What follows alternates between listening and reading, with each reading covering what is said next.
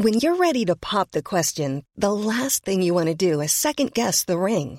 At Bluenile.com, you can design a one of a kind ring with the ease and convenience of shopping online. Choose your diamond and setting. When you find the one, you'll get it delivered right to your door. Go to Bluenile.com and use promo code LISTEN to get $50 off your purchase of $500 or more. That's code LISTEN at Bluenile.com for $50 off your purchase. Bluenile.com code LISTEN. Grand contrôle. Libre et curieux. Libre et curieux.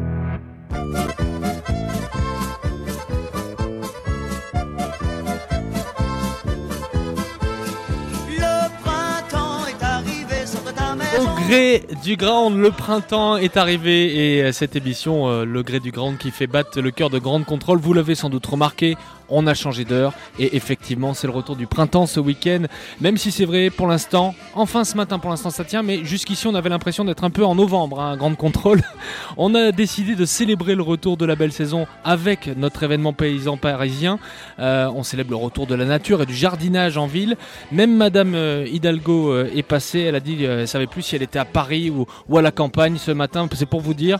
On, vous invite à venir découvrir notre ville nature, donc c'est tout le week-end ici à Grande Contrôle, ça a à 10h ce matin avec des passionnés euh, du jardinage, de l'horticulture euh, ou de décoration, parce qu'on peut décorer son appartement avec, euh, avec le végétal, avec les, avec les plantes. Et aujourd'hui en radio, on va discuter, échanger et on va parler d'un sujet essentiel avec nos invités, comment transmettre la main verte aux générations futures? Un coucou à Félix qui réalise cette émission, à Marie qui nous met en onde sur les réseaux sociaux et à Laura qui a beaucoup préparé cette émission. Et avec un sujet donc qui euh, touche aussi bien les grands que les petits aujourd'hui, on accueille Olivier Riols et Isabelle Morand. Bonjour à tous les deux. Bonjour. Bonjour Olivier. Euh, à vos côtés, Sylvie Depont. Bonjour Sylvie. Alors Olivier, vous êtes le fondateur de, de Capsel. C'est quoi Capsel? Qu'est-ce que ça veut dire déjà? Capsel. Capsella bursa pastoris. Ah, Donc on ça, commence un- avec du latin. C'est un nom très savant, c'est un nom botanique, mais euh, en fait, ça veut dire une plante sauvage. Une... À l'époque où j'avais créé, on disait c'est une mauvaise herbe. Et une- aujourd'hui, je me rends compte qu'en fait, les mauvaises herbes n'existent pas. C'est juste une plante des champs. Exactement. Et donc, je suis très fier de ce nom parce que je trouve qu'il évolue très bien. Et enfin, on reconnaît Et que la dans la nature, dans la nature, on a toutes les plantes sont belles et bonnes. Alors votre entreprise Capsel euh, conçoit, réalise et entretient des jardins de ville, des jardins de, de, terrasse, euh, et vous êtes le, créateur de cet événement Jardin, Jardin, Jardin au pluriel et puis Jardin au singulier, euh, qui se passe aux Tuileries. Ce sera euh, du 31 mai au 3 juin, je crois, cette année, Exactement. et ça fait déjà 15 éditions. C'est la 15e édition. C'est la 15e édition.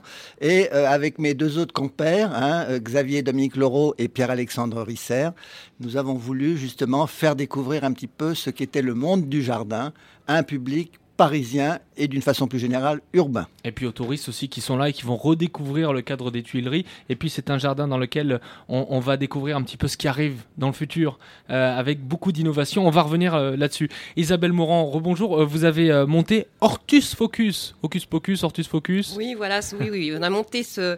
C'est ce- très latin aujourd'hui. C'est très très latin, c'est normal, on est dans le jardin. Donc euh, Hortus Focus est un, un média euh, en ligne qui existe depuis euh, deux ans, qui a d'abord été un blog et puis on a. C'est bien d'être dépassé par le succès, je trouve ça très bien.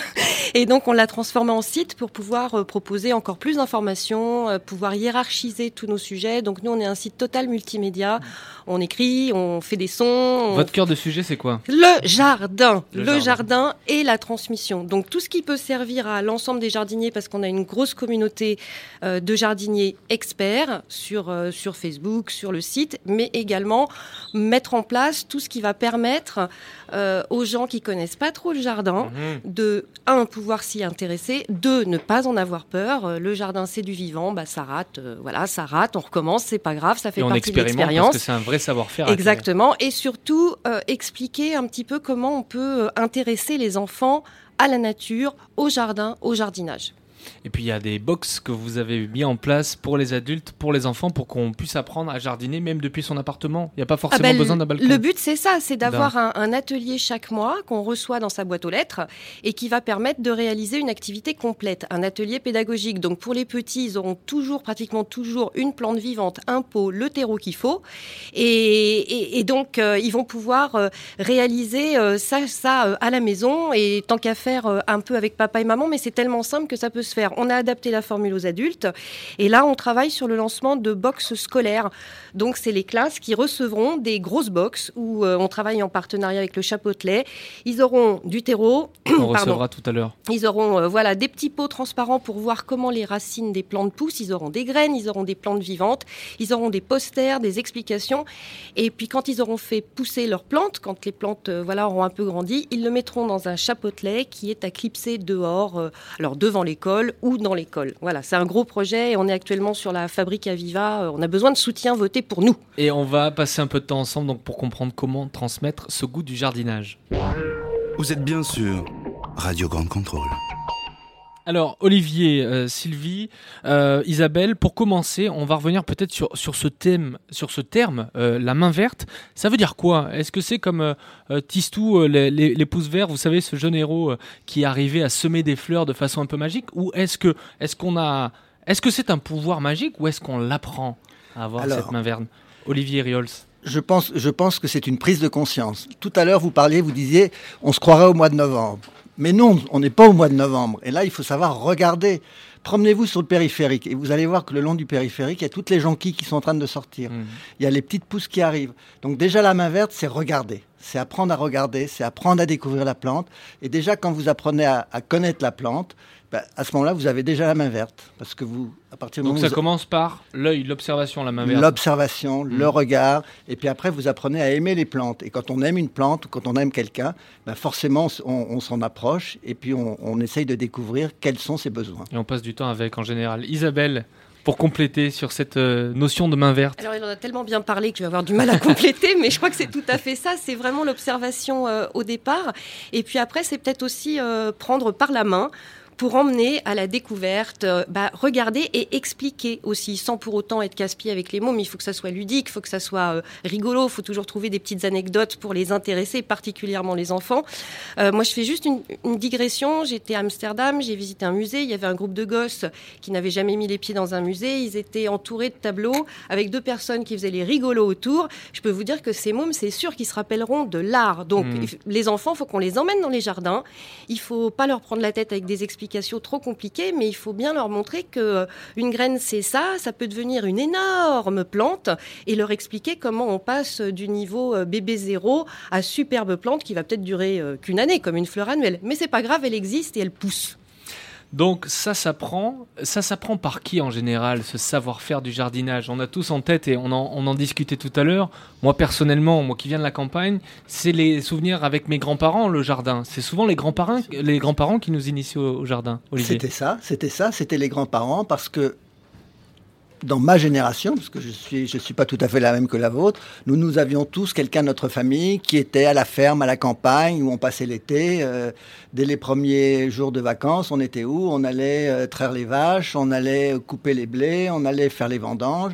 Enfin, on, on- on savait ce que c'était. Hmm. Aujourd'hui, euh, le fait qu'on est dans un milieu de plus en plus urbain, j'ai toujours euh, je- en tête ce chiffre qui dit que 80% de la population dans 15 ans sera urbaine. hein. Donc il y a une vraie rupture entre, entre la terre, entre la nature et la campagne. Avec des campagnes qui sont désertées, avec des, campagnes jeunes qui sont désertées. obligés de partir. parce Et, et nos jeunes et nos enfants, comme vous disiez tout à l'heure, nos enfants, ils, ils ne savent plus ce que c'est qu'une plante. Ils ne savent plus ce que c'est que la terre. Une graine, c'est- la base.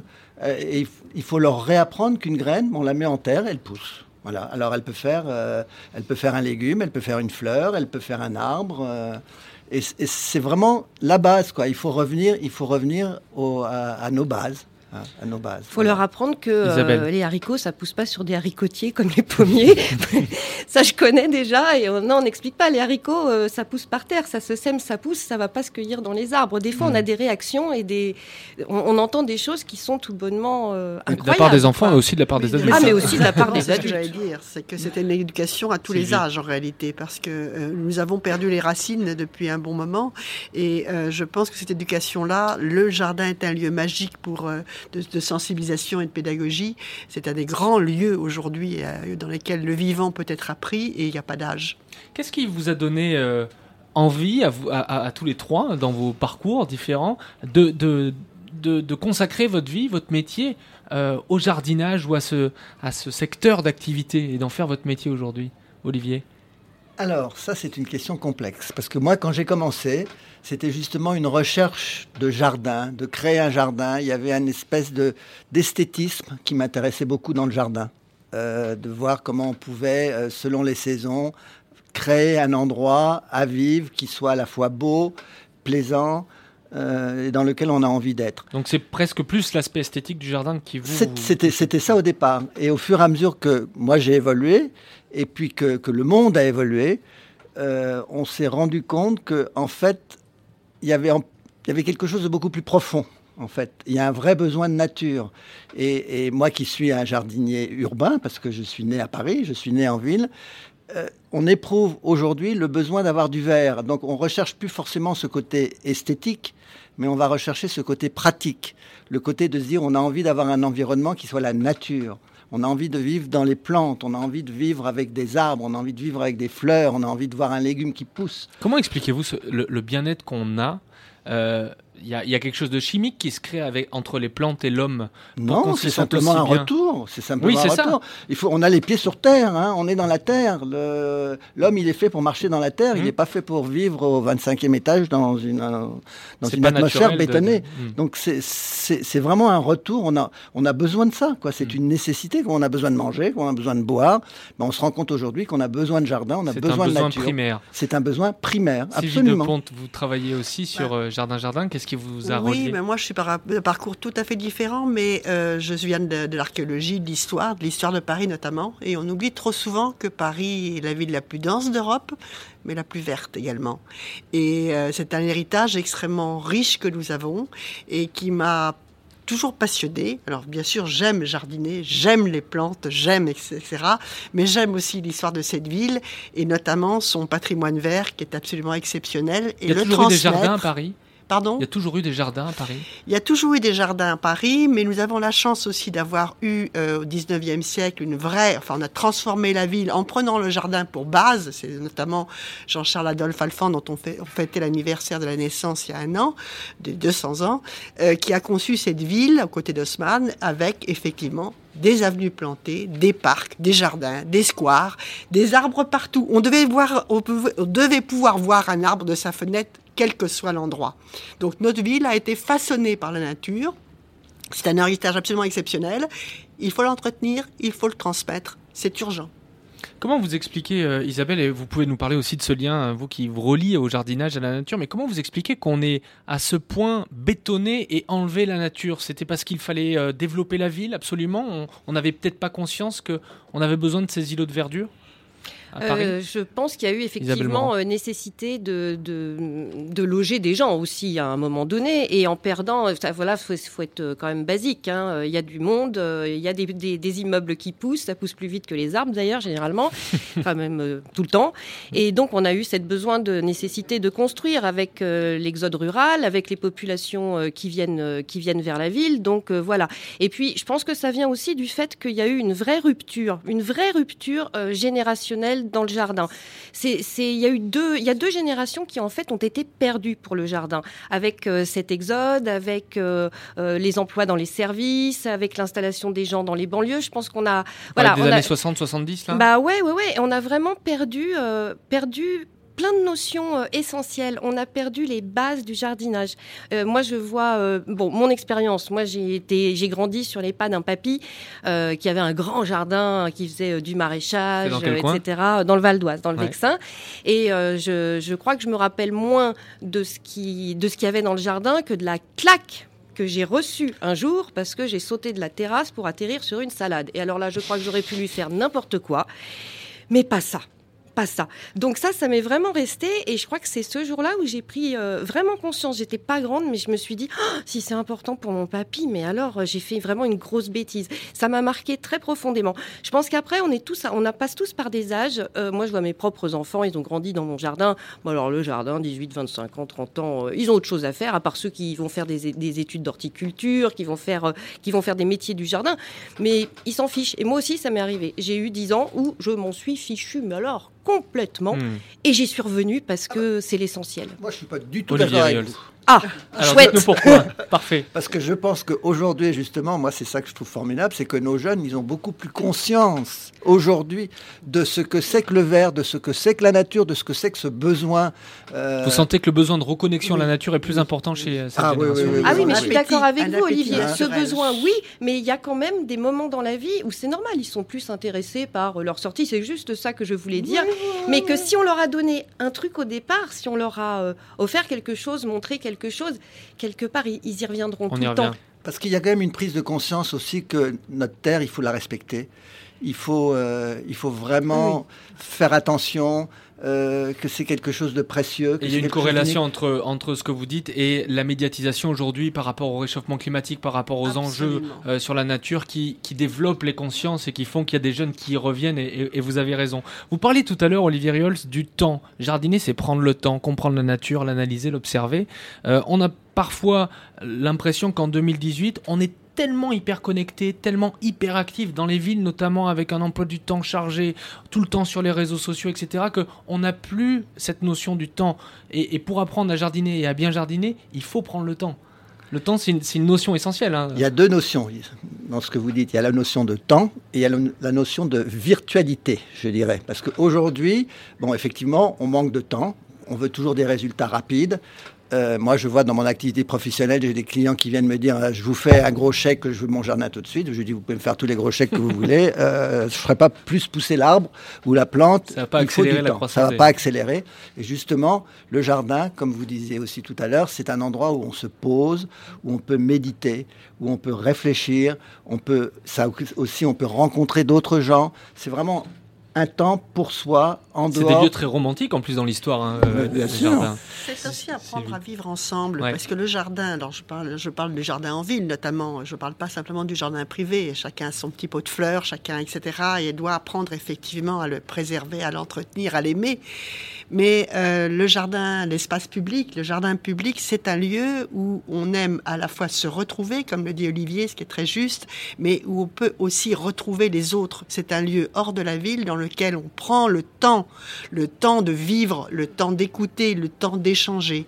Et c'est en cela que c'est un endroit absolument euh, magique, parce qu'effectivement, il redonne une notion humaine aux relations et à la façon de regarder ce qui vous entoure. C'est un lieu extrêmement important l'équilibre de- du milieu urbain. Alors, on parle du savoir-faire en jardinage et, n'hésitez pas, vous qui êtes euh, sur Facebook Live, on, nous sommes en, direct avec nos invités. N'hésitez pas à poser vos questions. euh, on en profite. On a, on a trois passionnés de, jardin et qui savent le, transmettre. Il peut y avoir aussi le complexe de la première tentative. Je m'explique. On a envie de jardiner. On s'y prend, on, y, on, on- met la main à la pâte, on, va, on va semer, on va faire développer. Et puis, euh, on laisse passer le temps et puis on se rend compte qu'on s'est pas forcément très bien occupé de notre jardin. Euh, et on voit que le jardin il n'a pas pris comme on l'imaginait, euh, que les plantes elles ont pas elles, pas poussé comme on l'imaginait, qu'il y a les aléas du temps et du coup on est découragé. Comment faire pour contrer cette, cette ce premier échec, Olivier Oui, moi je pense qu'il n'y a pas vraiment d'échec. Euh, on n'arrive pas forcément au résultat. Humble. faut- voilà, il y, a, il y a une certaine humilité, c'est-à-dire qu'il faut accepter de se dire que ce qu'on a espéré, bah, ça vient pas forcément de la même façon. Que, euh, par exemple, vous avez une, deux plantes qui sont pareilles, que vous trouvez au même endroit, que vous allez euh, à mettre dans votre jardin, vous allez m'en mettre une à droite, une à gauche. Ben, Il y en a une qui va bien pousser, l'autre qui va moins bien pousser. Mais ça, je crois qu'il faut l'accepter. Et c'est ce que vous disiez, c'est de l'humilité. Il faut apprendre l'humilité. Et le jardin, c'est une école d'humilité. Parce qu'il faut se dire qu'on n'est pas, nous les hommes, on n'est pas maîtres de tout. On n'est pas les plus forts, les plus puissants. euh, et que la nature, ben, euh, il faut essayer de la comprendre. Et il faut se mettre à sa portée et pas le contraire. Isabelle Morand. Euh, Oui, et puis quand on débute, euh, c'est absolument normal euh, de faire des âneries dans un jardin. D'ailleurs, si on n'en faisait pas, ça, n'aurait aucun intérêt, parce qu'il faut apprendre à se tromper. Si on connaît pas bien les plantes, eh ben, on peut confondre une plante qui va à l'ombre et une plante qui va au soleil. L'expérience va montrer que ça marchera pas là où on l'a mis. On va la changer. On va chercher à comprendre pourquoi. On va aller se renseigner. C'est vrai qu'on peut avoir des coups de cœur et ne jamais se renseigner. Et, et ça, bon, c'est vrai que ça peut faire partie de l'échec, mais je suis d'accord avec Olivier, c'est un échec tout relatif parce qu'on travaille avec du vivant. Bah, le vivant, euh, le vivant, ça meurt aussi, et puis voilà, puis c'est comme ça. Et mais c'est vrai qu'il faut, il faut aussi respecter les saisons. Par exemple, moi, j'ai été hallucinée à certains moments quand en jardinerie, je voyais des pélargoniums au mois de février. Et là. Euh, Là, là, c'est pas possible. Les, quoi un les- pélargonium les géraniums des balcons. J'allais vous poser la question. J'allais l'expliquer, je me suis dit, oh là là, j'ai employé euh, les géraniums des balcons, si vous les plantez en février, euh, à la campagne, c'est même pas la peine, et en ville, s'il y a un coup de gel, ils peuvent y passer aussi. Hmm. Donc il y a aussi il y a aussi à apprendre à, à- à savoir ce qui peut marcher et ce qui ne peut pas marcher. Donc euh, forcément, on peut se Donc décourager ce au c'est bout qu'on d'un peut pas aller au jardin bon. sans un, sans un, un- pas un dictionnaire, mais un, un- un livre qui explique aussi la chose, saisonnalité. Il n'y a pas que le livre, il y a la transmission. Vous Voilà, parliez de ouais. votre grand-père tout à l'heure. Je pense que la transmission des savoir-faire, la transmission de la relation même avec la nature, la transmission du geste, la transmission de la main, la transmission effectivement du rythme des saisons, la transmission de la fragilité de la nature qu'il faut savoir caresser, qu'il faut, il faut avoir la main verte, elle n'est pas forcément spontanée, mais ça s'apprend quand même. Et effectivement, je pense que euh, y a euh, un, y a un héritage, je dirais, euh, qui, est, qui, est, qui est très, très vaste, et il y a ce savoir-faire qu'il faut absolument arriver à transmettre aux générations actuelles et futures. Quel serait le, le premier conseil que vous donneriez pour quelqu'un qui n'a jamais jardiné de sa vie et qui aimerait essayer peut-être euh, de le faire, euh, euh, de le faire à, sa, à son échelle? Exactement, hortus focus, c'est-à-dire prendre un peu de terre. Voilà. Ouais. Commencer par Non mais terre. prendre un peu de terre, prendre un- une petite graine, je sème. hein, c'est vraiment, c'est déjà un geste, hein, le fait de prendre la petite graine et de se dire, de se dire que cette petite graine, on la met dans la terre, on la regarde, on met un petit peu d'eau et puis elle va sortir et puis on la suit et on la, on, on la regarde pousser. Et déjà rien que ça, dans un petit carré sur le rebord de sa fenêtre, et, et vous allez voir que le virus, il sera pris et ce sera fini et, et ça sera à vie. Oui, Alors, et je crois aussi juste une chose, c'est Isabelle. euh, faut essayer de donner, alors notamment nous on pense beaucoup aux enfants, c'est de leur donner euh, des, des plantes euh, ou des légumes qui vont pousser assez rapidement. C'est-à-dire que là, on va leur euh, donner dans une box des radis de 18 jours parce qu'on sait que les enfants sont des impatients encore plus que les grands et, et leur dire que ben, ben voilà, ils vont récolter leurs radis au bout de 18 jours, mais qu'il y en a d'autres qui mettent 6 semaines. Voilà. Hmm. Et on va leur essayer de leur apprendre qu'il y a des différences aussi. Toutes les tomates sont pas pareilles. Enfin voilà, donc c'est commencer Apprendre la par variété. le tout début du début. Hmm. D'une petite graine, d'une petite graine, on va, on va avoir quelque chose qu'on peut manger. Bah oui. C'est- magique. C'est ça qui est incroyable, c'est Hein, cette magie qui opère. Oui. Isabelle, qu'est-ce qu'on retrouve dans, dans vos box pour les adultes et pour les enfants? Parce que vous l'avez dit tout à l'heure, il n'y a pas d'âge pour apprendre à. Oui, exactement, il n'y a pas d'âge. Et ben, on retrouve en fait euh, un atelier complet, c'est-à-dire qu'on va avoir euh, un petit pot. Alors, euh, des fois c'est du plastique, des fois c'est de la terre cuite. Enfin, on prend du plastique recyclé, etc. On essaye de faire quand même très très attention à ce qu'on propose. On donne le terreau adapté aussi, donc on donne la quantité de terreau qu'il faut, Mhm. un peu plus quand même si jamais il y a un petit raté. On donne des graines de radis, de tomates quand on est dans la saison. Et autrement, hors saison de semis, ils ont des plantes vivantes. Donc, euh, il faut qu'ils apprennent aussi à s'occuper de leurs petites plantes. Donc, euh, on offre des, on donne des mini plantes et on leur explique euh, aux enfants comment déjà les rempoter, parce que c'est eux qui vont faire le boulot. Alors hein. comment vous leur Nous, on- expliquez? Parce que quand on parle de savoir-faire, s'il y a bien un savoir-faire dans le jardinage, ça passe aussi beaucoup par le On geste. le, comment fait, on fait eh ben, on, on fait, on le fait en photo déjà. Donc on- les, les box sont accompagnés de posters où euh, on détaille chaque geste. Donc on détaille, on leur montre ce qu'il y a dedans, on détaille le semis, on leur explique que la graine, soit elle se met un centimètre, soit elle se met un peu plus profond, soit sur le dessus pour le gazon. On leur avait fait faire une tête de gazon, donc Mm. le- voilà, on leur avait expliqué aussi. Euh, on leur donne donc une plante vivante pour qu'ils s'en occupent, le terreau. Il y a souvent une petite surprise. Des fois, il y a deux plantes. Des fois, là, on leur donne des petits outils parce que c'est le printemps et donc c'est des petits outils adaptés, euh, adaptés à leur, à leur main d'enfant. Et les adultes, eh ben, on fait un petit peu pareil puisque de toute façon, on les considère comme des débutants en jardinage aussi. Donc, euh, mais on adapte les produits. Là, ils vont avoir de l'aloe vera. Donc, c'est un produit, les, les, les femmes adorent. donc, ils vont avoir ça. Mais on essaye vraiment de, de varier varier, de jamais faire deux fois la même box, d'être aussi un petit peu dans la tendance parce que euh, là en ce moment il y a les, les terrariums et les mini paysages On qui, reparlera tout à l'heure des tendances à venir pour, pour cette font année. fureur et donc d'essayer de, de coller un petit peu à ce qui, euh, ce qui va faire plaisir aux gens. C'est pas pour en vendre plus, c'est parce que si on fait un thème qui plaît aux gens, bah, on se dit qu'ils vont le faire volontiers, qu'ils Mm. vont le faire avec plus de plaisir et qu'ils vont être intéressés. Donc voilà, on trouve tout ça. Donc c'est le, c'est le petit jardin de A à Z euh, tous les mois. Et donc sur euh, votre site Hortus Focus, on peut acheter des box régulièrement, on peut s'abonner pour avoir Alors, des box. c'est c'est par abonnement. On peut encore en acheter à l'unité, mais on fonctionne par abonnement, 3 mois, 6 mois, durée libre. Et on a développé aussi une box exprès pour les petits, euh, qui s'appelle la box des fées et des lutins. Et c'est plein de plantes magiques. Alors, la rose de Jéricho, qui, euh, voilà, qui, qui, qui- Expliquez aux auditeurs. alors, la rose de Jéricho, c'est- une plante, quand on l'hydrate, elle va se redévelopper, redevenir verte. Et quand on l'enlève, on peut la ranger dans un placard, euh, elle, se, elle se racornit, elle sèche, et vous pouvez la faire revivre, euh, euh, ressécher, revivre, ressécher autant que vous voulez. On a Elle s'adapte à son environnement, elle va se Non, mettre elle en... s'adapte. Oui, enfin oui, elle s'adapte. C'est-à-dire que si elle a plus d'eau, elle sèche, mais elle meurt pas. C'est. Et c'est absolument incroyable. Et ça, on voit que ça épate les enfants. Et Vous connaissez d'autres plantes magiques comme ça, Olivier ah, mais je vous la euh, montrerai tout à l'heure, Olivier. Donc ça, on en a à grande contrôle. Oui, il y en a. Des roses de. Bah oui, Jéricho. parce qu'on a amené nos, nos, nos box et on a aussi des haricots.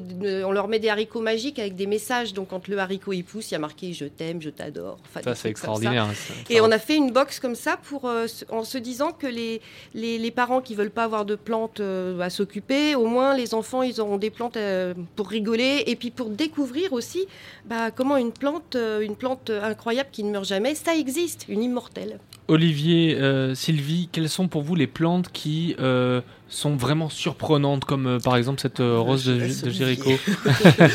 Est-ce qu'il est-ce qu'il y a des, des plantes des, qui, qui ont des vertus comme ça, qui ont des, des- des capacités de- de- d'adaptation ou de... Bah, vous voyez, ce qui est extraordinaire dans, dans- dans- dans notre, dans notre monde, c'est qu'on en découvre tous les jours. Ouais. Parce qu'alors là, ça, je vous avoue que moi, dans, dans le cadre de mes jardins, quand je fais des jardins, je n'ai jamais planté de roses de Jéricho dans mes jardins. Ce sera peut-être Donc, trop- euh, donc voilà, au qu'il y a menu. quelque chose à découvrir. Hmm. Non, mais un arbre lui-même est un être immortel ou presque. Donc, euh, effectivement, on le sait très bien. Il est très fragile, mais il peut se renouveler euh, sur des centaines d'années.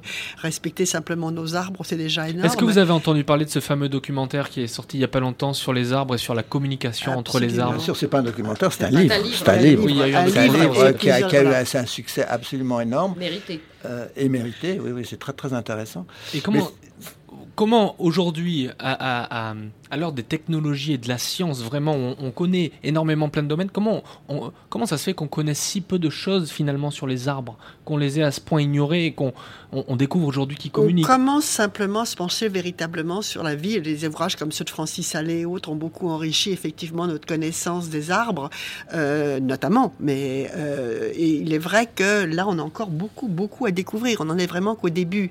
Euh, ces ouvrages-là bouleversent un peu notre connaissance. On est aussi en train d'ouvrir des pans entiers sur la vie des animaux et sur le rapport qu'on a à l'animal. Je pense qu'on est en train de transformer notre sphère euh, de connaissance du monde vivant de façon extrêmement importante. Alors vous venez de faire la, transition toute seule parce que j'allais le dire Olivier, euh, au, cœur de ce savoir-faire il y a la notion de connaissance, connaître la nature, être en contact avec elle pour mieux la comprendre. Euh, ça peut paraître bizarre mais effectivement les Parisiens ont et les gens des villes ont perdu ce contact avec euh, le temps. Comment des événements comme Jardin Jardin permettent de recréer ce lien entre un public et son environnement naturel? Et racontez-nous un petit peu le début de l'histoire et comment ça se déroule. Pour- pourquoi Jardin Jardin Oui. Donc nous avons créé Jardin Jardin d'abord au cœur de Paris. On a, on a vraiment voulu faire ça dans le jardin des Tuileries. Le tout premier événement, c'était pas aux Tuileries, je crois. Non, c'était dans, un, c'était dans un jardin privé qui était euh, dans, dans un arrondissement très central de Paris. Et euh, en fait, c'est le Louvre, au moment où il a été rattaché, euh, il, a, il a rattaché le jardin des Tuileries avec le Louvre, que nous sommes venus dans le jardin des Tuileries. Donc Et- c'est eux qui vous ont dit euh, ce serait super d'avoir euh, d'avoir jardin jardin au cœur de oui, parce qu'ils ont voulu, ils ont voulu créer un événement qui soit, qui soit euh, inscrit dans le terrain, dans le territoire des Tuileries. Les Tuileries est un le jardin des Tuileries est un jardin merveilleux, mais que les Parisiens ne connaissent pas. Parce qu'il y a 2 millions de visiteurs euh, au jardin des Tuileries, mais les gens traversent, ce sont des touristes, mais ils ne s'arrêtent pas dans le jardin. Donc, jardin, jardin, le but, c'était vraiment d'inscrire un jardin dans un lieu et dans un temps précis. Et nous avons voulu aller à la rencontre d'un public urbain, parce que nous avons pensé, quand on a créé ça il y a 15 ans, et je pense que euh, l'histoire nous donne raison, que aujourd'hui le citadin a besoin de comprendre, de voir comment on peut faire entrer le végétal dans son, euh, dans son habitat très bétonné en fait. hein. Mm, mm.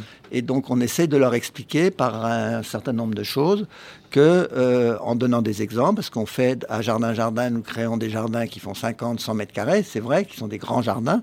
Et ça, c'est pas dans Paris, c'est difficile, mais on fait également des terrasses, des balcons. Et, et- et on a tout un, euh, Un pan d'animation, de conférence, Alors, voilà, on- de tout ce qui permet effectivement. où- où on peut montrer que dans un tout petit endroit, sur un petit balcon, on peut faire pousser. Et alors, quelle technique faut-il? Qu'est-ce qu'il faut pour faire? Et Jardin Jardin, c'est le but de Jardin Jardin, c'est de montrer à tout ce public urbain comment il peut faire pousser euh, des arbres, des plantes chez lui. En sachant qu'en plus, que je Anne. trouve euh, vraiment bien. euh, non, c'est. Isabelle, mais c'est pas grave. je veux bien m'appeler Anne si vous voulez. Euh, en sachant que le, ce qu'il y a de très bien à Jardin Jardin, c'est que ça présente effectivement des grands jardins, des petits jardins, des balcons, mais qu'on peut prendre un petit morceau d'un projet, un petit morceau d'un autre. Là, on a tout. En fait, on a tout devant les yeux. Et euh, bon, voilà, on peut prendre un morceau là, un morceau là, et puis se lancer euh, sur, euh, sur un petit morceau chez soi. Mais on, on y trouve vachement d'idées. Mm. On trouve, on trouve euh, plein d'idées à piquer et puis des conseils pour les réaliser. Alors, faut pas s'en priver. Hein. Et alors, Alors, ça- pourquoi est-ce que Jardin Jardin est venu à Ground Control? Oui. hein? Ah, Eh ben justement, c'est parce que ben voilà la question, et c'est parce que nous avons trouvé que euh, l'expérience que vous que vous montrez euh, en vous mettant encore plus au cœur de Paris, hein, on est dans un ben endroit euh, beaucoup plus central, on, on- on va vers un public qui est plus jeune peut-être, euh, plus branché, hein, je dirais, euh, que, que le public que nous avons euh, à Jardin Jardin, qui est plus Il y traditionnel. a aussi beaucoup de professionnels dans. au- Il y a des exposants. Alors on, on va revenir. Ça, Ah, ça, ça, c'est ça un autre aspect. quatre un jours. aspect, effectivement. C'est quatre quatre, jours. jours. C'est une vitrine de la profession, etc. Ça, c'est vrai. Et effectivement, je parlais tout à l'heure de rencontres. C'est vraiment, je pense, la, la- la rencontre, le lieu de rencontre entre les professionnels et les amateurs de jardin. Et quand je parle d'amateurs de jardin, c'est tout âge confondu. Hmm. Et c'est tout, euh, je dirais, tout, euh, tout, tout, tout, tout lieu euh, urbain ou non urbain d'ailleurs, tous ceux qui sont passionnés par la nature et par euh, la- les, les végétaux. Et alors cette année, ça commence le 31 mai, ça se terminera le, le 3 juin. On peut euh, euh, découvrir une trentaine de jardins éphémères qui sont créés par des professionnels. On peut y acheter des plantes ou du mobilier de jardin.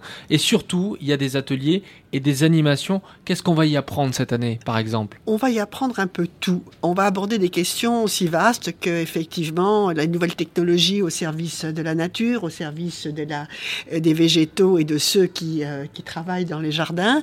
Euh, mais le monsieur tout le monde, effectivement, tout ce qui peut aider à soigner, à entretenir, à développer euh, le- le- euh, la nature à la ville et hors de la ville d'ailleurs, Euh, et quelle que soit la dimension du petit pot de fleurs au grand jardin, historique ou pas. Euh, et euh, par ailleurs, on va aborder justement ce problème de la transmission du savoir-faire, transmission du savoir-faire euh, euh, du geste, transmission du savoir-faire dans la conception du jardin et dans la façon de l'écri- de l'écrire et de l'appréhender. Et ça, c'est très important, voir des gens travailler, voir de quelle façon euh, on, plante ou on restaure ou on aménage, etc. Ça, c'est effectivement quelque chose qui est, très important. Avoir ce dialogue avec celui qui fait ce geste euh, et qui euh, peut expliquer son savoir-faire. Et puis, parler également de, la, ville, de la ville en transition, des problèmes auxquels nous sommes confrontés, nous, citadins d'aujourd'hui, par rapport à ce rapport entre le, bâti, le plein et le vide, le bâti et la nature. Alors justement, quand on parle de la ville, Olivier Riol, euh, Isabelle, euh, quand on regarde Paris, est-ce qui a été décidé un petit peu par la, par la, la municipalité actuelle et, et les projets à venir? Moi j'ai vu il y a une semaine un magazine, Paris dans 50 ans. C'est extraordinaire sur le papier. Ah, sur le papier, c'est oui. extraordinaire. Ah, sur le papier, c'est une- Le périphérique a disparu, on a mis des jardins partagés euh, à la place. Comment on peut... euh, Est-ce que vous croyez que c'est euh, possible d'évoluer vers un Paris plus vert dans 50 ans Vraiment? Ah, J'en suis persuadé. Non seulement je- j'en suis persuadé, mais euh, nous nous battons pour ça. Mais est-ce Hein que ça va se faire une- en créant de nouveaux espaces ou en utilisant... C'est une, c'est une, une vraie nécessité. C'est-à-dire qu'on n'a pas le choix. hein. C'est soit, soit, soit on va dans ce sens-là, soit on disparaît.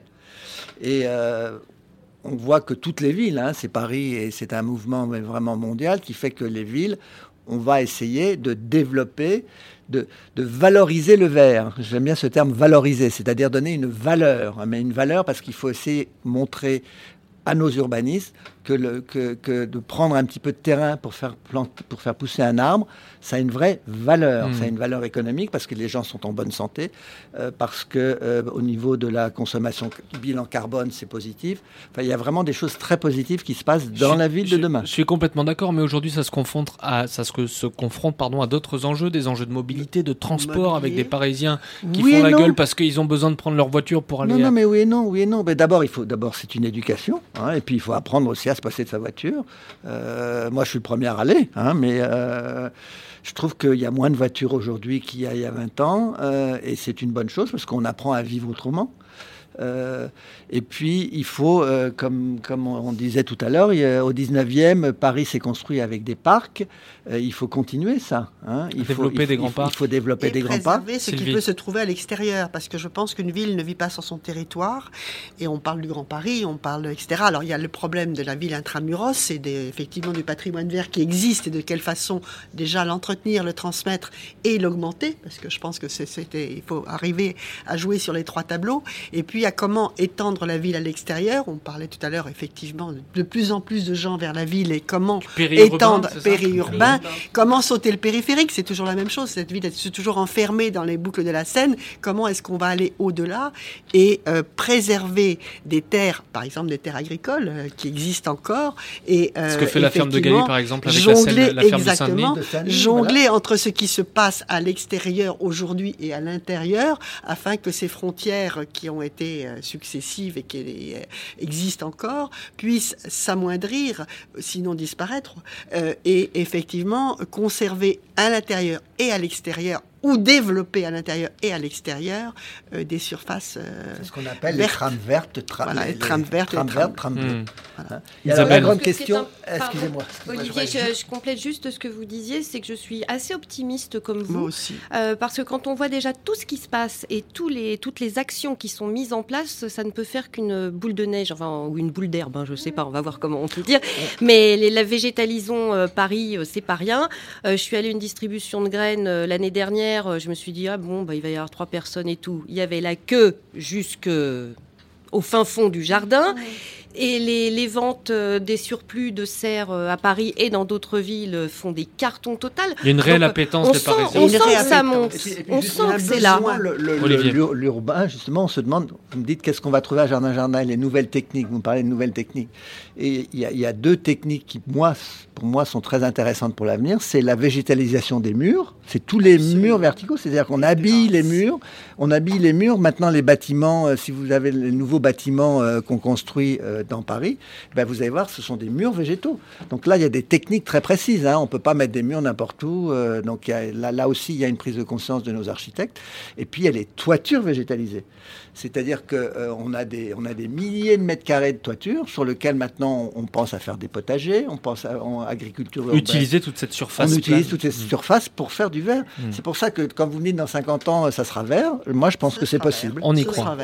Nous sommes avec Olivier Riols, euh, Sylvie euh, Deponte et Isabelle Morand en direct de Grande Contrôle ici pour ce euh, paysan parisien, euh, ce- ce- cet événement qui dure tout le week-end. On parle des jardins, on parle de la nature en ville et on va s'évader euh, quelques minutes avec Canopée, le titre de Polo et Pan. Vous êtes bien sur Grande Contrôle Radio. À tout de suite.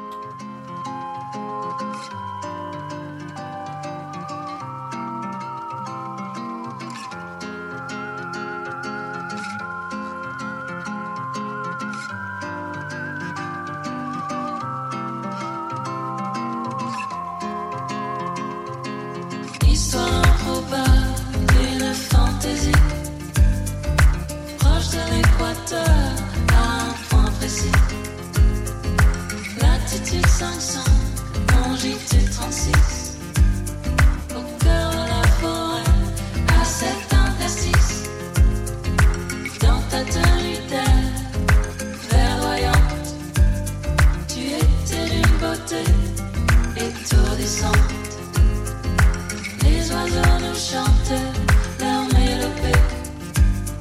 Et nous vivions heureux dans la canopée. Jungle sauvage.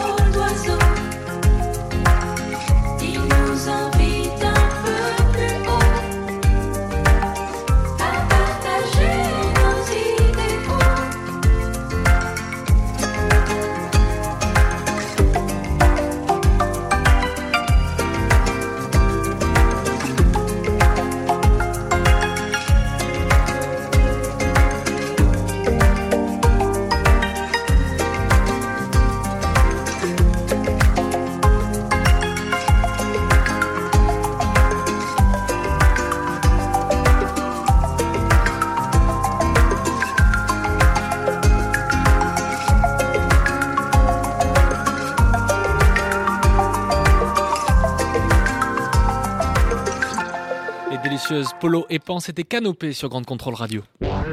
Vous êtes bien sûr Radio Grande Contrôle.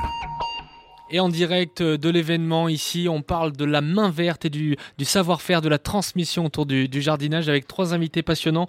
Euh, Olivier Riols, rebonjour Olivier, Sylvie Deponte et Isabelle Morand euh, qui proposent des box pour les adultes et pour les enfants et puis tout un site autour du, du, du jardinage. Et, donc ça s'appelle Hortus Focus.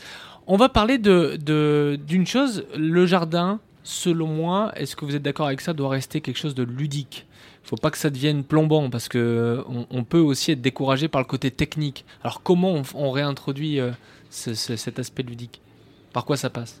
Le plaisir. Ben, ça passe par le plaisir déjà, hein, le, le- le- le plaisir d'être au jardin, le plaisir d'être dehors, le plaisir de respirer le bon air, le plaisir d'être au calme, le plaisir de voir de jolies choses. Il y a, il y a plein de choses qui se passent. hein. Il y a l'œil, il y a le regard, il y a, l'écoute, il y a Tous les sens, l'odeur, il y a tous les sens. Tous les sens, tous les Tous les sens, sont en éveil. sont en éveil hein, dans un jardin. hein. Et puis après, il y a l'envie aussi de se dire, voilà, moi, je, je- je peux, dans un jardin, je peux faire quelque chose de façon à ce que je, je construis, je peux construire directement, c'est-à-dire que je prends ma bêche, je donne une bêche, et puis là je crée un massif, je plante une, une, une petite fleur, Hmm. ou là je vais décider de mettre du gazon, ou là je vais décider de faire un- une allée. On devient créateur. On de- est complètement créateur, Hmm. quel que soit le niveau, on n'a pas besoin d'avoir euh, d'avoir fait 15 ans d'études pour être créateur. Sylvie Deponte. Je pense qu'il y a quelque chose de très important dans le jardin urbain, celui que que nous côtoyons tous les jours, hein, en tout cas en ville, à pas même comme Paris, c'est le bien-être. Le jardin est une source de bien-être absolument extraordinaire.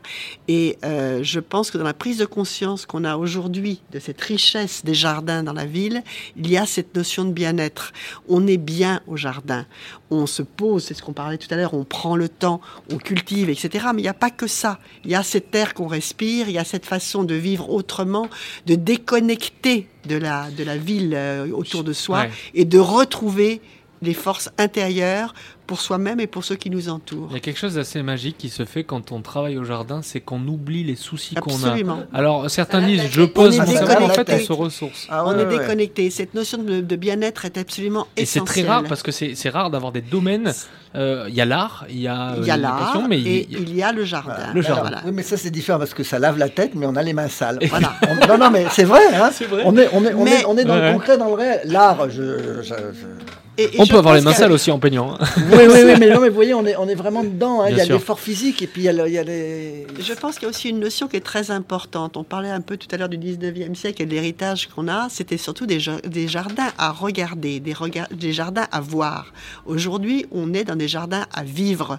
C'est-à-dire qu'on prend possession du jardin et on y vit et on y vit bien. Je crois que c'est Mhm. cette notion-là qui est aussi très très importante. Isabelle Morand. Oui, je suis d'accord, parce que même sur un tout petit balcon, euh, il suffit d'avoir quelques plantes. Si on a la place d'installer euh, une table, deux chaises, euh, mais il n'y a rien de plus plaisant quand on est en ville.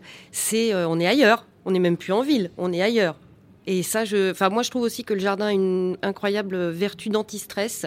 Je pense que quand, euh, voilà, on rentre d'une journée euh, de boulot, quelle qu'elle soit, euh, on va dans le jardin. Moi, je sais que quand j'étais rédac chef de l'Ami des Jardins, mon plaisir le soir, c'était de, c'était pas, une- c'était même pas un plaisir, c'était un besoin. Hmm. C'était d'aller voir si euh, la plante que j'avais repérée la veille, elle avait pris deux ou trois feuilles, si euh, la rose, elle était éclose, si ceci, si Cette cela. C'est oui, c'est de l'observation au quotidien parce que c'est de l'observation qui fait du bien. Alors, on va pas non plus dresser un tableau utopique. Il y a quand même une notion importante. Quand on parle du jardin potager, euh, et quand on pense aux paysans qui s'occupaient des jardins potagers, c'était physique et c'était crevant. Il y a l'aspect euh, et aujourd'hui on n'a plus envie de se fatiguer, de se faire mal au dos en étant au jardin. Comment on fait? On fait grimper les potagers, on les, Ouais, on c'est les ça. fait, on les fait pousser sur des tables surélevées. on a plus mal au dos. Oui, mais alors là, moi, je suis pas. Alors là, encore, pour une fois, je suis pas d'accord Ouais, avec vous. hein. c'est c'est quoi l'effort, le sens de l'effort? Est-ce qu'on l'aurait oublié? Hein?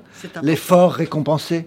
Et ben ça, vous l'avez dans le jardin. Mais il faut faire un effort. hein. Vous on n'a jamais rien sans rien. hein. Donc une fatigue c'est dans ce jardin. Absolument. En même temps, quand on est en ville, on n'a pas Isabelle. besoin non plus. euh, il faut aussi, euh, si on fait un petit potager de ville, c'est pas, c'est pas non plus euh, les Non, non, jardins je, de nos je pensais grands-pères. pour le coup au jardin vraiment. euh, Non, mais c'est important. de dire ça, c'est calculé aussi. euh, c'est pas Ouais. la peine les premières années, on va euh, planter euh, des haricots verts, on pourrait nourrir tout le quartier. On apprend aussi petit à petit à planter ce dont on a besoin quand on est dans un espace urbain. Après, à la campagne, il faut nourrir euh, un peu tout le monde tout le temps. Donc oui, on cultive euh, sur des plus grosses surfaces et c'est normal. mm, mm. Mais le travail de Olivier la terre est un travail difficile. Ça a été un travail extrêmement physique. Je dois dire qu'aujourd'hui, ça l'est beaucoup moins. Parce qu'on a, on a quand même des techniques, on a du matériel qui fait que physiquement, euh, moi je vois en tant que jardinier professionnel, euh, physiquement, on a, c'est beaucoup moins dur que ce n'a été euh, il y a même une Mm. trentaine d'années. hein. On a quand Ça, c'est même- grâce à l'outillage. on a grâce- des outils, oui, oui. Aujourd'hui, on a des outils qui nous permettent, on a, on a une technique qui nous permet de travailler dans des conditions beaucoup plus confortables et beaucoup plus faciles qu'avant, Et sans avoir de, de, de, sans avoir le dos cassé au le bout dos de. cassé voilà. et de, de- j'allais dire de, de dommages sur la terre. hein. A- on parle de choses. Fait. Ouais, ouais, ça reste naturel. Il y a Vous aussi, par exemple, quelque chose, oui. Tout non, à je pensais aussi à une tendance euh, qu'on voit et euh, qu'on vit euh, euh, ici à Grande Contrôle comme un jardin jardin, c'est que cette nature qu'on, à laquelle on aspire tellement, euh, elle rentre progressivement à l'intérieur de nos, de nos appartements, de nos immeubles. On n'est même plus dans la terrasse, on, a- on invite la plante au salon euh, vivante. On n'est plus simplement, euh, on, on- on accueille, on vit dans un, on essaie de faire passer le dehors dedans et le dedans à l'intérieur. Oui, la nature devient un chose- véritable voilà, élément de un décoration. vérit- euh, ouais. Pas seulement de décoration. J'insiste beaucoup sur le.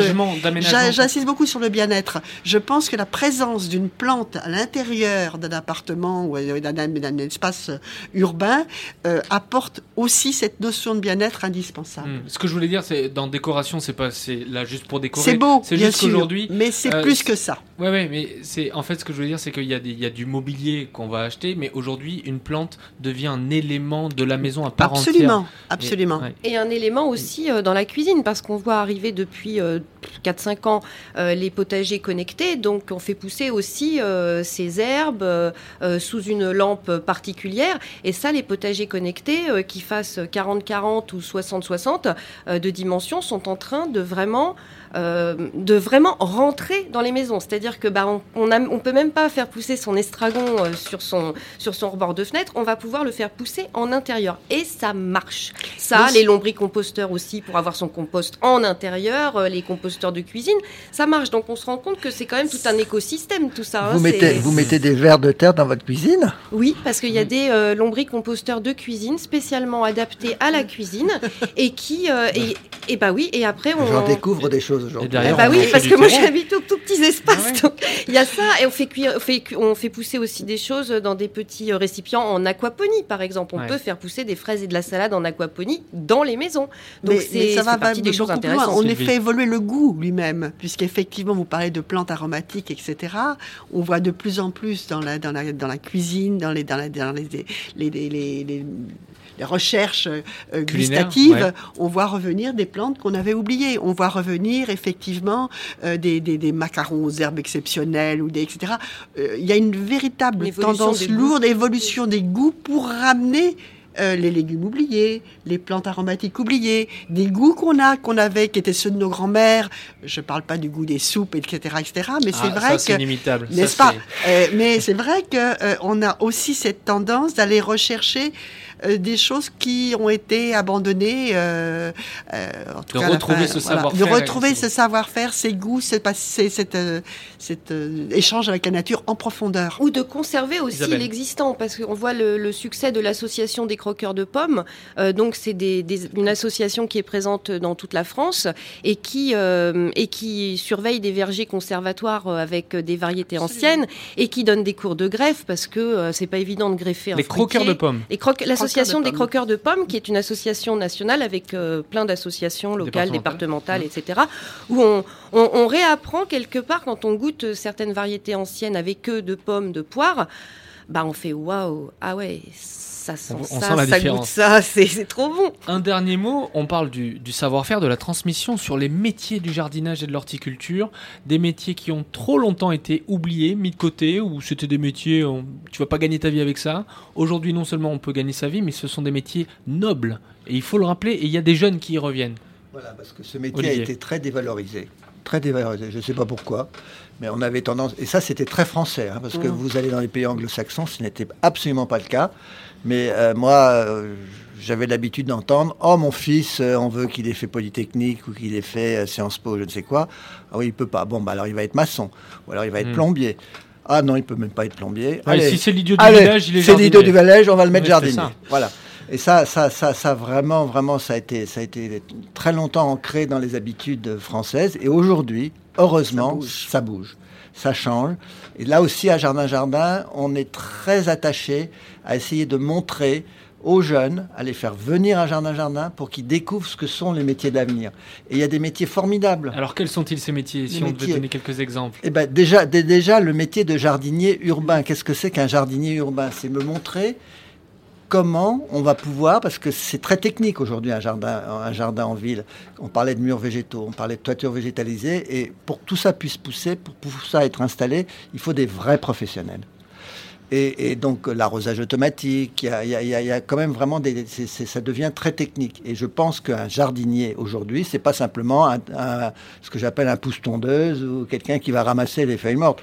Bon, c'est vrai qu'il faut le faire, mais il y a tellement d'autres choses dans ces métiers et, il, y a, il y a un avenir énorme. C'est-à-dire qu'aujourd'hui, nous manquons de jardiniers en France. Donc il y a des besoins. et- C'est-à-dire qu'il y a des vrais besoins. Je peux vous dire que quand dans mon entreprise, il y a un jeune qui arrive et qui veut, qui veut vraiment euh, s'intéresser à ce métier, parce que c'est vrai qu'il y a des côtés durs. Hein, il, faut, il fait beau, il peut faire froid, il peut faire chaud, il peut pleuvoir, on est dehors toute la journée. Mais il y a des côtés tellement formidables, parce que moi je connais pas un, jardin, un jardinier qui soit dépressif. Moi je connais pas un jardinier qui ait besoin de, de pilules pour dormir le soir. Euh, ce sont des vies très saines et on, et on est des vies très C'est équilibrées. une automédecine et, et ce sont des, des- des ouvriers du vivant. C'est vraiment ça. Exactement. Et je peux vous dire qu'aujourd'hui, nos salariés sont largement aussi bien payés que des gens dans le tertiaire. Voilà, Donc, on- ça c'est le mot de, de- ça c'est le mot pour les jeunes qui, qui aimeraient se lancer là-dedans. Isabelle. Il y a et un après autre, Sylvie. euh, un autre métier aussi euh, dont moi je voudrais parler euh, brièvement, mais parler, c'est les pépiniéristes qui sont, euh, qui sont quand même. euh, c'est un autre sujet. oui, mais c'est quand même euh, très important. Ils ont disparu. Enfin, ils sont. Ils on, disparaissent. on pourrait ils presque dire que c'est une espèce en voie de disparition. Euh, ils sont passés France. de, en France, bien sûr, de 10 000, 11 000 il y a 10 ans. Aujourd'hui, ils sont Catastrophique, euh, c'est 4 000, catastrophique. je crois, 4 000, 5 000. Peut-être que je dis des bêtises, mais je dois pas Comment être vous loin du compte. l'expliquez très rapidement? Alors là, eh ben, ça reste. C'est le euh, marché qui a évolué Non, c'est le- le marché qui a évolué. Et je ça. pense que le, le- le problème Mais que nous avons, c'est un problème de, de, de- de main-d'œuvre, c'est-à-dire le coût de la main-d'œuvre. Alors là, on rentre dans, dans un domaine plus politique, si vous voulez, mais le coût de la main-d'œuvre en France est plus cher que dans d'autres pays. Ce qui fait que tous nos pépiniéristes, parce que la pépinière, c'est 80% de main-d'œuvre. hein.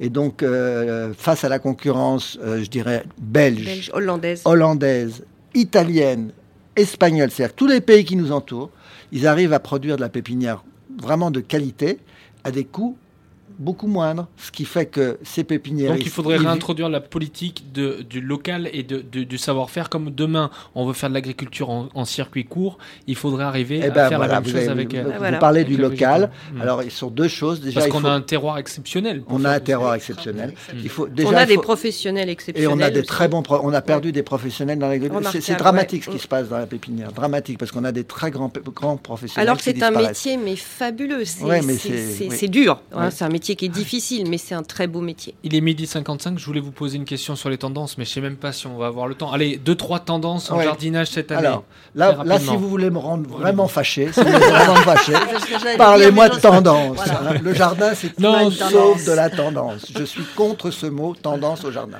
Donc, je ne vous répondrai Donc il n'y a aucun effet de mode. Aucun effet de mode. Très bien. Je suis sur la même longueur d'onde. Alors, Isabelle, là vous êtes mal barré avec vos box. Non, euh, pas du tout. Je suis pas mal barrée, pas du tout. Non, non, mais euh, en ce moment, euh, qu'est-ce Vous nous moi, je vois, moi, je vois sur le site les gens ce à quoi ils s'intéressent parce Ouais. que alors, c'est pas forcément Ah, une tendance lourde. C'est euh, mais ce qui les intéresse, euh, ils sont passionnés par la biodiversité. Euh, Bah ouais, tout ce qu'on fait euh, sur autour des haies, des petits oiseaux, de Oh, ceci, attendez, de cela. c'est- euh. C'est pas, c'est pas une tendance, ça. C'est une. Ah non, une je dis ce que je vois sur le. Absolument. Oui, Oui, non, mais non, ce que je, moi je relève. Euh, un intérêt pour les plantes euh, grasses, succulentes, ça beaucoup. Et puis euh, pour des, des plantes un peu euh, rigolotes qu'on n'a pas l'habitude de voir. Voilà, par les, exemple. les roses de Jéricho qui Voilà, poussent dans, dans- exactement. qui poussent dans Oui. son placard. Ou la plante au goût de camembert. Pardon Ah oui, Non mais Ah attendez, oui. on a dit qu'on rendait l'antenne si on fait une heure d'émission sur la... ah, Non, mais On va revenir. Allez, on repart, on y va, on y va. Bon, bah alors on revient quand? Merci vraiment à tous les trois, c'était passionnant. Moi j'ai appris plein de choses. Merci vraiment. On rappelle donc Jardin Jardin, c'est du 31 mai au 3 juin prochain. Ça se passe au Jardin des Tuileries. Et on rappelle aussi qu'on peut commander euh, ces box euh, de printemps sur hortusfocus.fr. Ou venir simplement chercher de l'information venir on chercher pas. de l'info, voilà, parce que c'est un vrai média. Merci à tous les trois, merci Olivier Riols, merci Sylvie Deponte et merci Isabelle Morand. Un grand merci aussi à, à Félix euh, qui a préparé cette émission, euh, qui l'a réalisée. Merci à Laura qui a bossé vraiment sur cette, euh, la préparation de cette émission. On peut l'applaudir parce que c'est sa première émission. Ah, Laura. première Ouais, ouais, ouais, ouais. Elle va faire du micro un peu tout à l'heure et merci à Marie qui nous a mis sur les ondes. Je vous souhaite une très très belle euh, fin de matinée, début d'après-midi. Ah ben non, oui, oui c'est carrément, on passe à table hein. Euh, avec euh, Love de Sébastien Tellier. Ça aussi c'est un bel hymne à l'amour et au jardin. Vous êtes bien sur Grande Contrôle Radio. À très très vite, on se retrouve tout à l'heure pour Allo la Terre numéro 5 à 13h30. À tout à l'heure.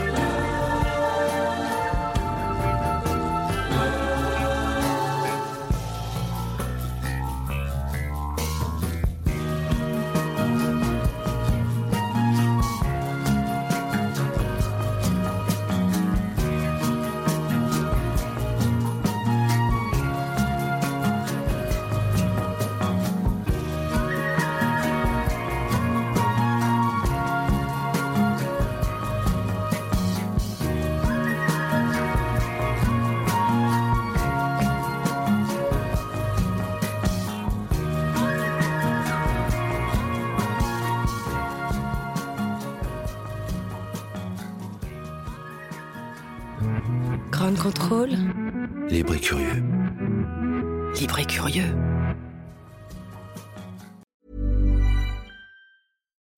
Deserves the best, and there's no better place to shop for Mother's Day than Whole Foods Market. They're your destination for unbeatable savings, from premium gifts to show-stopping flowers and irresistible desserts. Start by saving 33% with Prime on all body care and candles. Then get a 15-stem bunch of tulips for just $9.99 each with Prime. Round out Mom's menu with festive rosé, irresistible berry chantilly cake, and more special treats. Come celebrate Mother's Day at Whole Foods Market.